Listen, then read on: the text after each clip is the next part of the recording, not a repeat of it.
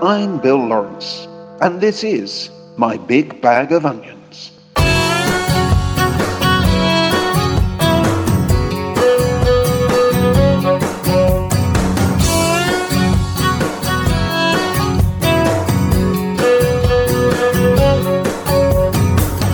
got from Maine to California, broken hearts that pass unknown.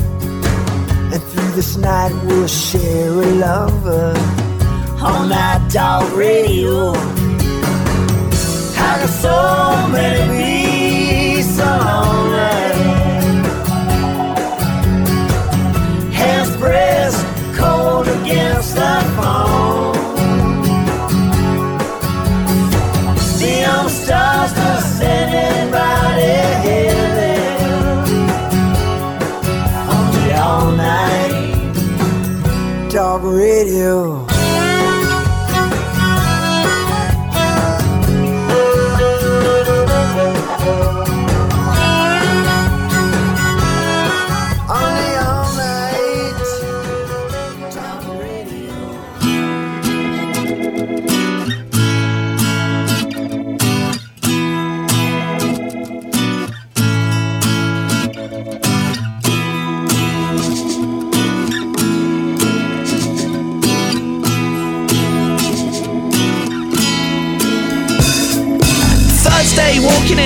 Arcade precinct, Jack Hughes looking so bad.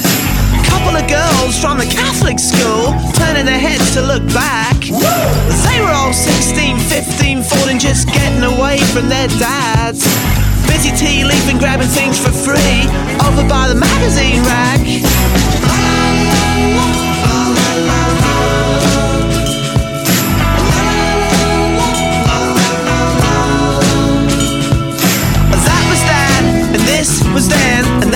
Girls are for. Hanging around arcades, precincts, food halls, or even shopping malls. But I know what you know,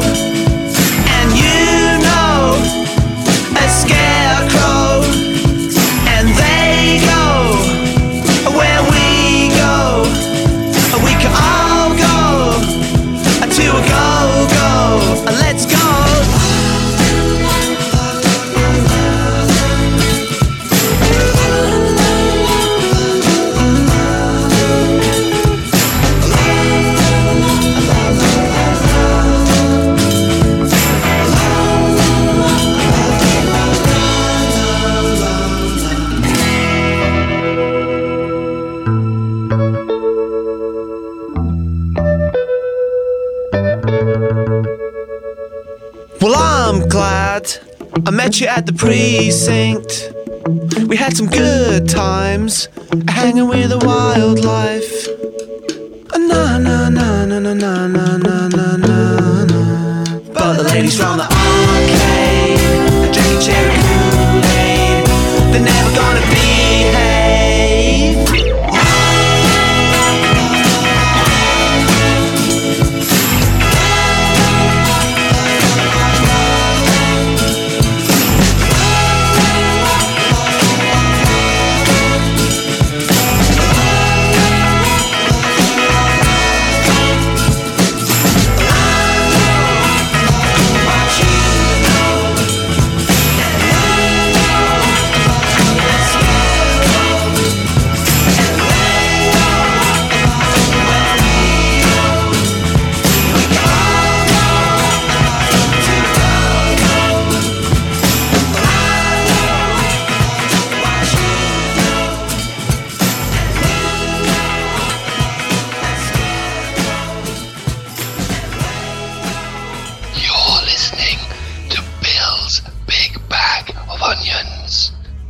First is the value of happiness.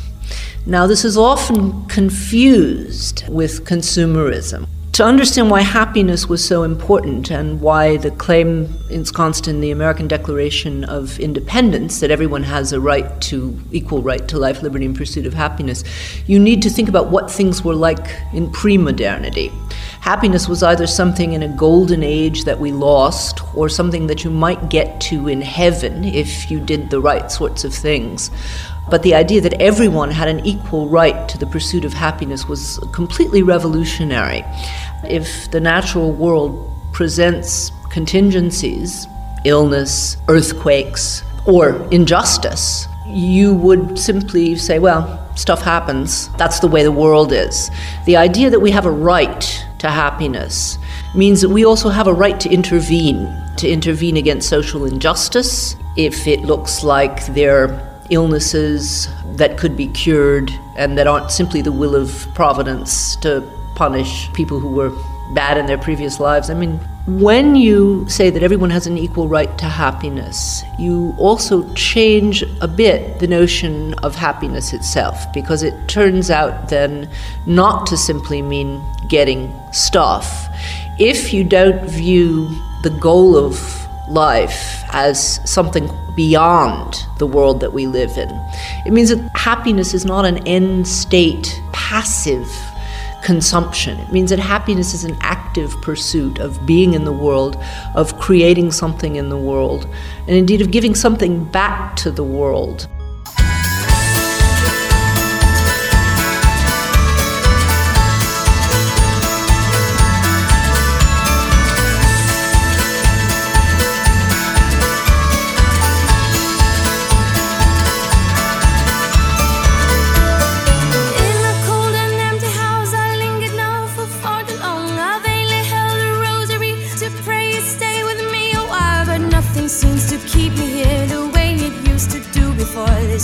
It's me that's leaving you.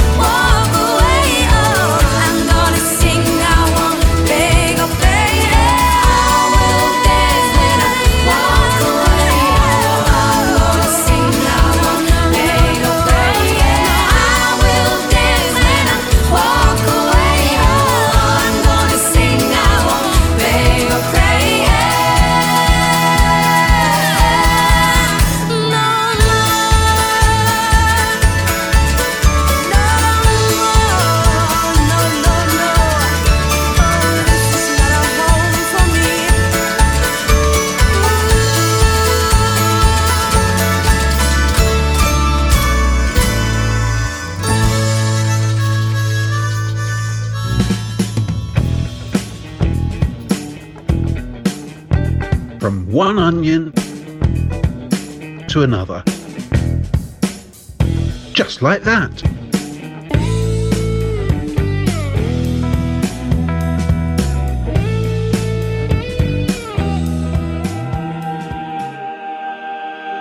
All life on Earth uses the same four chemical letters known as bases to store genetic information in the form of DNA. Three bases form a codon, a genetic word that represents one of 20 natural amino acids. A string of codons can be read by the machinery inside cells and turned into long chains of amino acids. These chains fold up into proteins which carry out many of the innumerable jobs necessary for life. Early this year, Floyd Romesberg of the Scripps Research Institute in La Jolla, California, and his colleagues unveiled an engineered organism that does things rather differently. Their bacterium stores information using a six letter genetic alphabet comprising the four usual bases A, G, C, and T, or adenine, guanine, cytosine, and thymine, plus two artificial ones called NAM and TPT3. In a paper published this week in Nature, Dr. Romesberg and his colleagues go a step further by describing how they have coaxed their bacterium into making proteins containing amino acids that are not found in nature. Each unnatural amino acid to be inserted is represented by a novel codon that includes one of the team's synthetic bases. In other words, their bacterium can quite happily read an entirely new, human created extension to the standard genetic code and use the instructions to produce proteins that no organism naturally makes.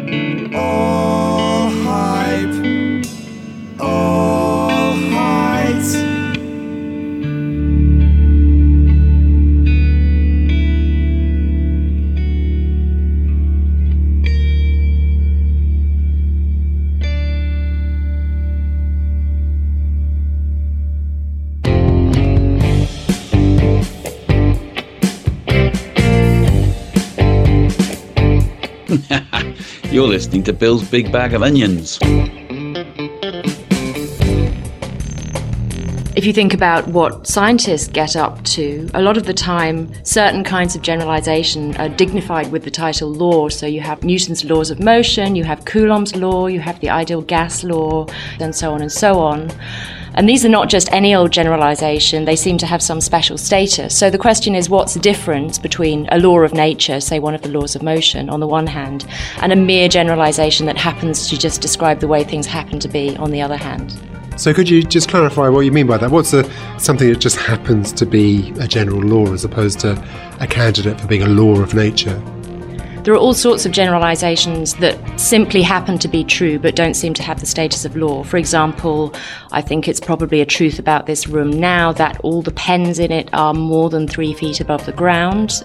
Imagine that throughout the whole history of the human race, including the future as well as the past, the oldest that anyone ever lives is to the day before their 125th birthday. So now it's a true generalization that no human beings live beyond the age of 124. But that seems to be a kind of purely contingent accidental fact about the universe. I mean, there might be some upper bound on how long humans can live for, but it's probably not exactly until your 125th birthday. Looks like the person that died before that day could have lived an extra day, or maybe some other people who hadn't got run over by a bus or whatever could have lived beyond 125. So that's a true generalization, not just about the past, but throughout all of time, that doesn't seem to have the status of a law.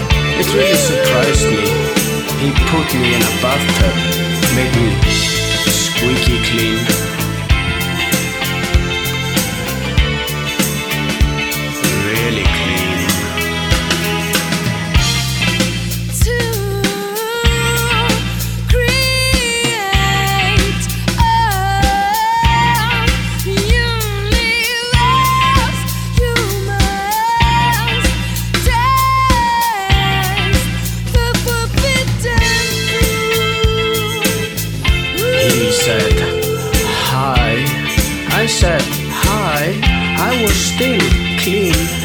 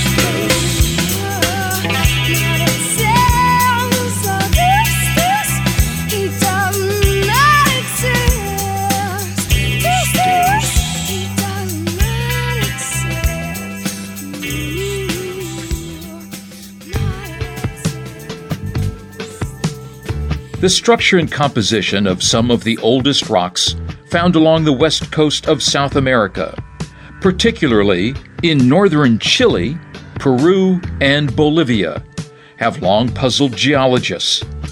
Some of these rocks, ancient sediments called turbidites, form on the steep slopes along the edge of a continent, where particles of terrestrial rocks accumulate in huge sediment aprons or fans. No obvious surprise, then, that there should be turbidites along the high, steep western margins of the South American continent. But what is surprising, when you come to look closely at these turbidites, is that they become thicker and coarser to the west, the complete opposite of what you would expect had they been washed off the continent of South America. It is not only the reversed turbidites that caught the attention of early geologists working along the west coast of South America, but also the folded rocks in belts trending parallel to the coast, and the truncation of what are today northwest tending structures.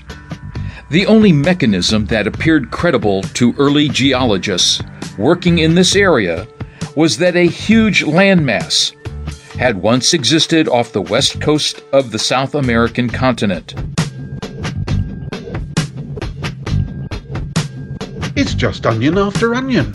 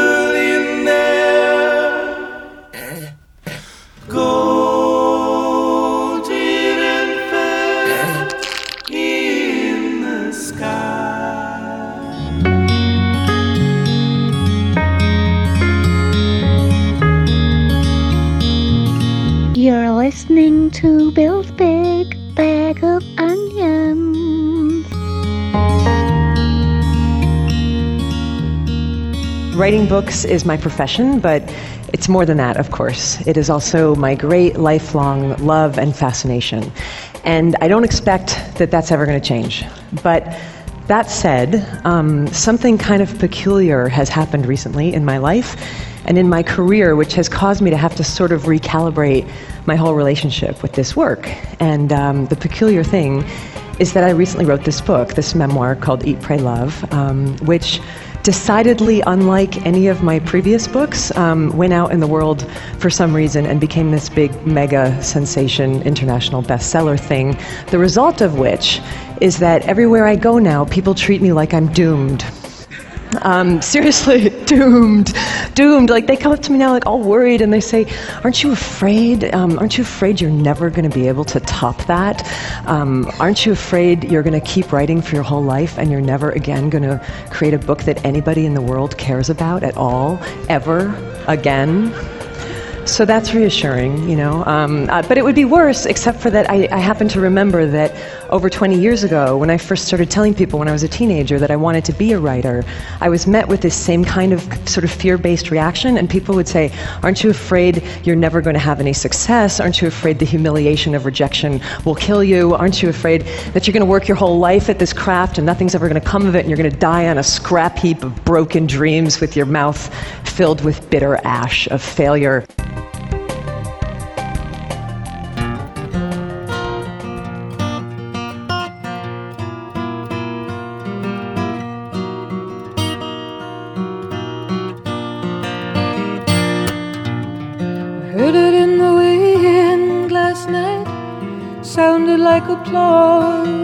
Did you get around resounding for you way up here? Seems like many dim years ago since I heard that face to face or seen you face to face. Though tonight I can feel you here. I get these notes on butterflies and lilac sprays from girls who just have to tell me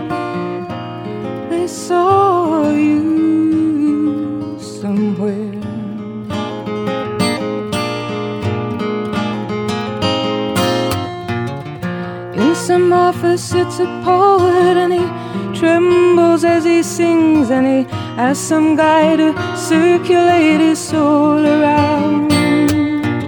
On your mark, red ribbon runner, the caressing rev of motors finely tuned like fancy women in 30s evening gowns.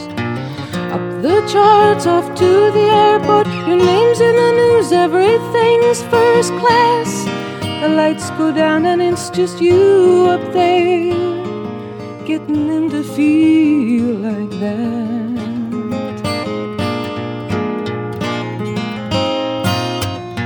Remember the days when you used to sit and make up your tunes for love and pour your simple sorrow to the sound all and you need.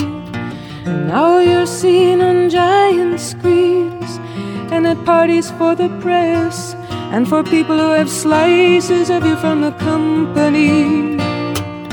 They toss around your latest golden age speculation. Well, who's to know if the next one in the nest will glitter for them so?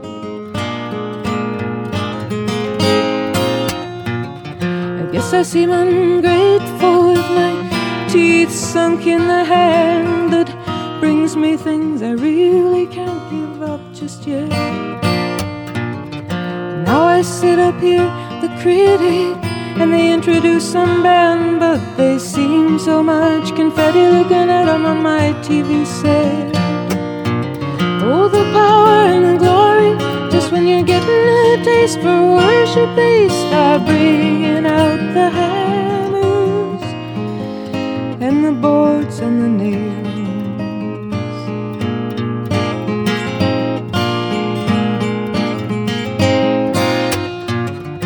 Heard it in the wind last night, sounded like applause.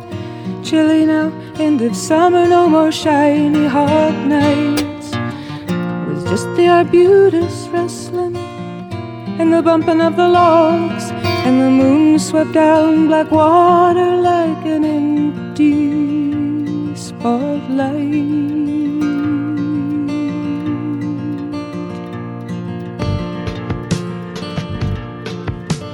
The White Star Line's Titanic was a technological wonder, a four stacker passenger ship capable of speeds most of the era's battleships could not match.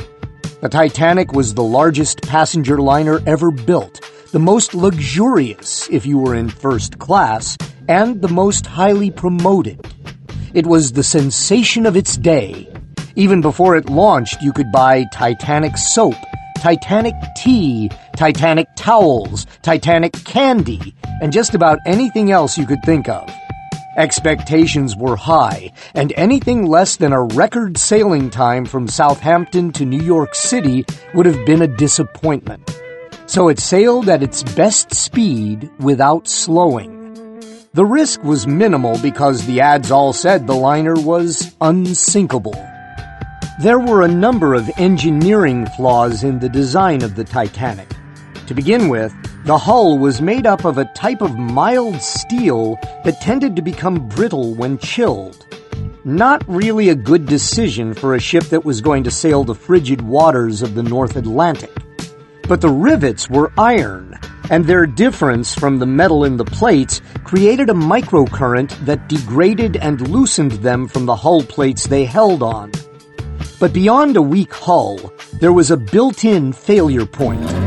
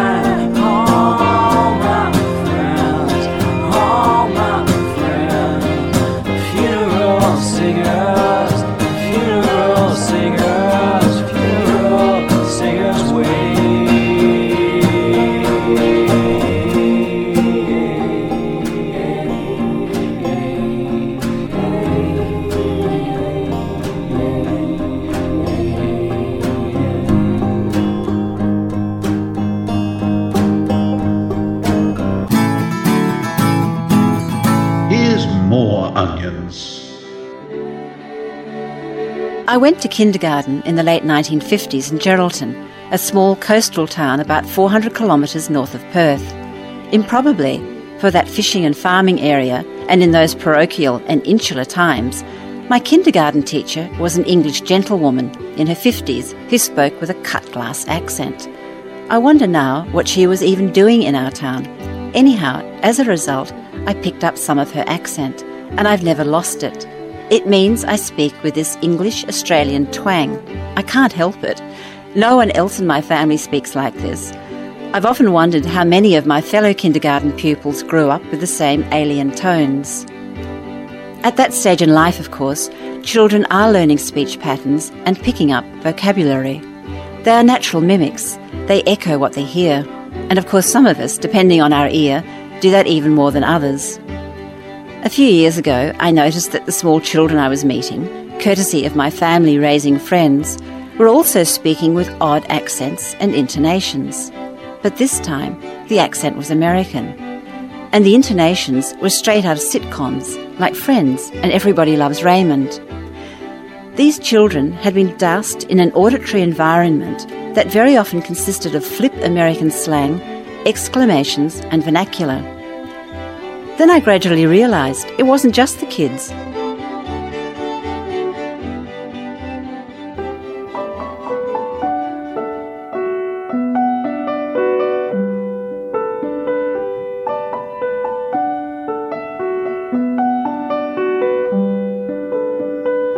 What was this great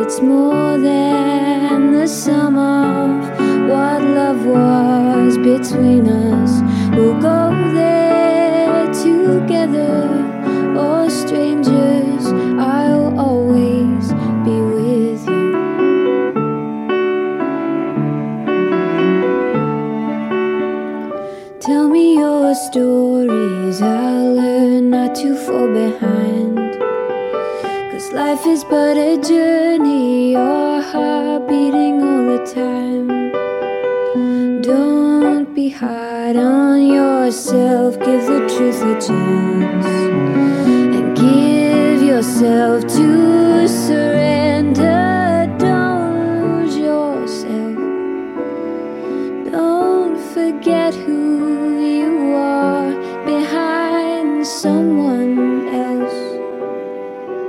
Cause you know there's a power that is greater than I. It's greater than you and I. It's more than the sum of what love was between us. We'll go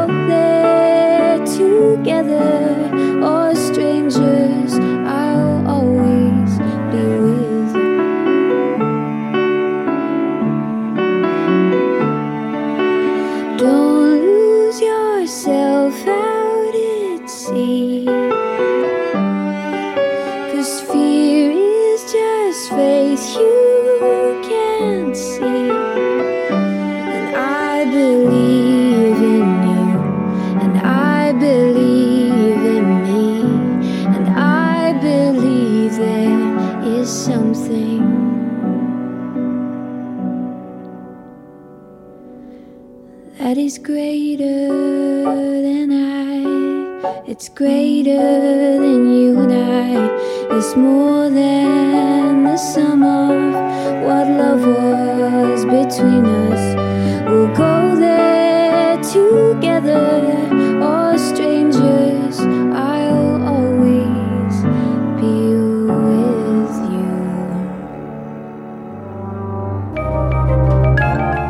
You're listening to Billy's Biggie Bag of Billy Onions.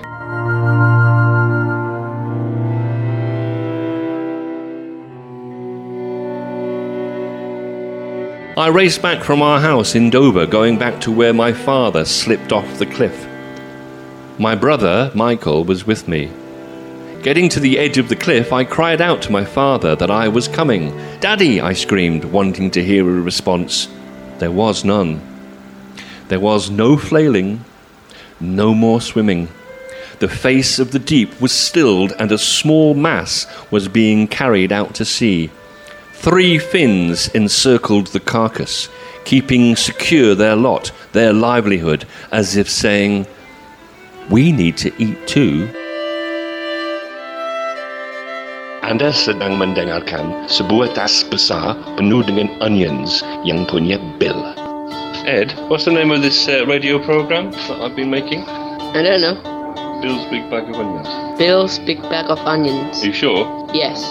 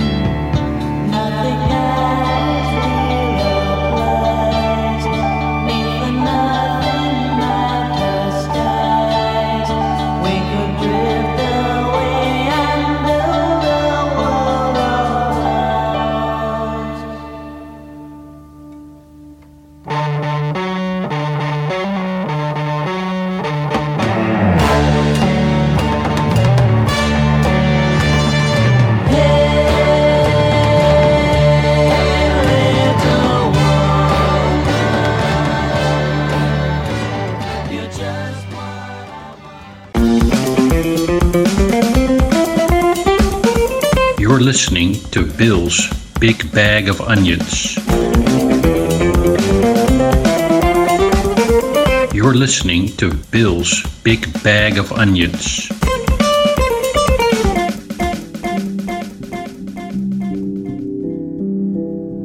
Our sires' age was worse than our grandsires. We, their sons, are more worthless than they, so in our turn we shall give the world a progeny yet more corrupt.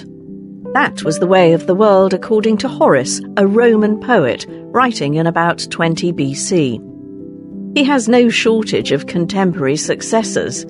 Doomsayers of the past two centuries have blamed, among other things, novels, the radio, jazz, rock and roll, television, horror films, Dungeons and Dragons, video games, the internet, smartphones, and social media for the sad decline of the young.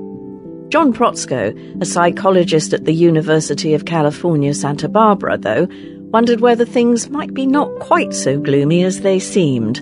To try to bring some rigour to the question, he went hunting for examples of a cognitive experiment called the marshmallow test. This test, first performed at Stanford University in the 1960s, measures how good young children are at self control, specifically whether or not they can defer a small but immediate reward, such as a marshmallow, in favour of a bigger one later.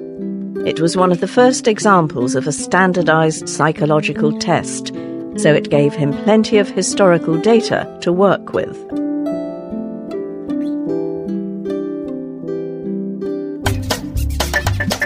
Onion is. As onion does.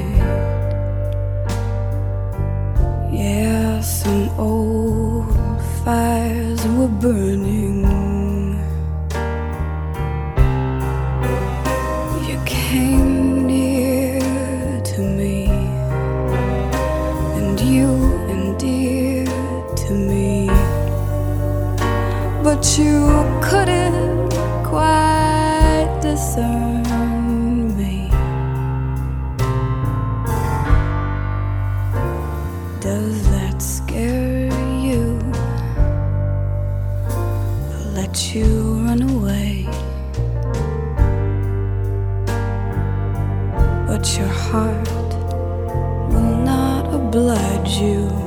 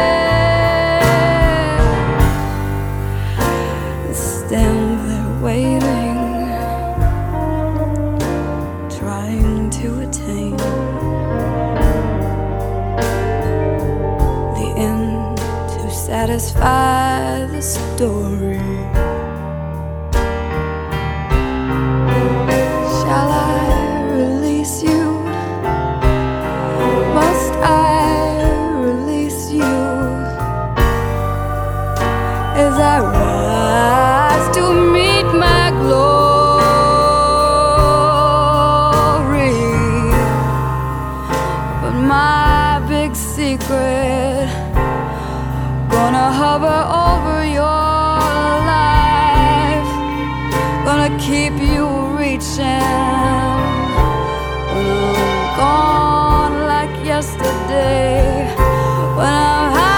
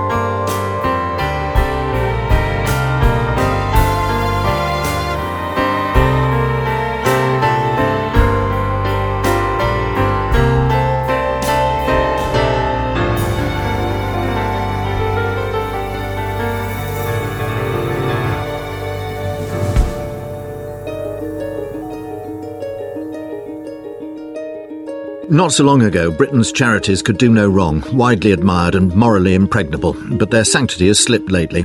In rapid succession, they've been criticised for aggressive and expensive fundraising, for doing dodgy deals with big business, for selling their donors' data and paying their executives six figure salaries. This week, it's for playing politics with taxpayers' money. The government said that it's going to stop them using government grants for political lobbying and campaigning. Some charities say they're being silenced. The charity sector's huge 165,000 registered charities in England and Wales. Most are small and rely on voluntary contributions, but many of the big ones, Oxfam, Save the Children, Christian Aid, for instance, get big chunks of government money. It adds up to £13 billion a year. And many of those charities have been spending part of their income on campaigns. Oxfam's perfect storm ads attacking austerity policies, cancer research on junk food, tobacco packaging, and the price of alcohol, for instance. They say they should take on cause as well as consequence. Critics say they've become politicised. Ministers say government money shouldn't be used to lobby government. It all raises fundamental questions about charity. What conditions should there be on how they use their money, particularly government grants? Is lobbying and campaigning central to their purpose or a distraction from it? Has selfless altruism turned into just another business, complete with dubious practices, corrosive competition, and fat cat executive pay? Above all, what should a charity be and what is it for?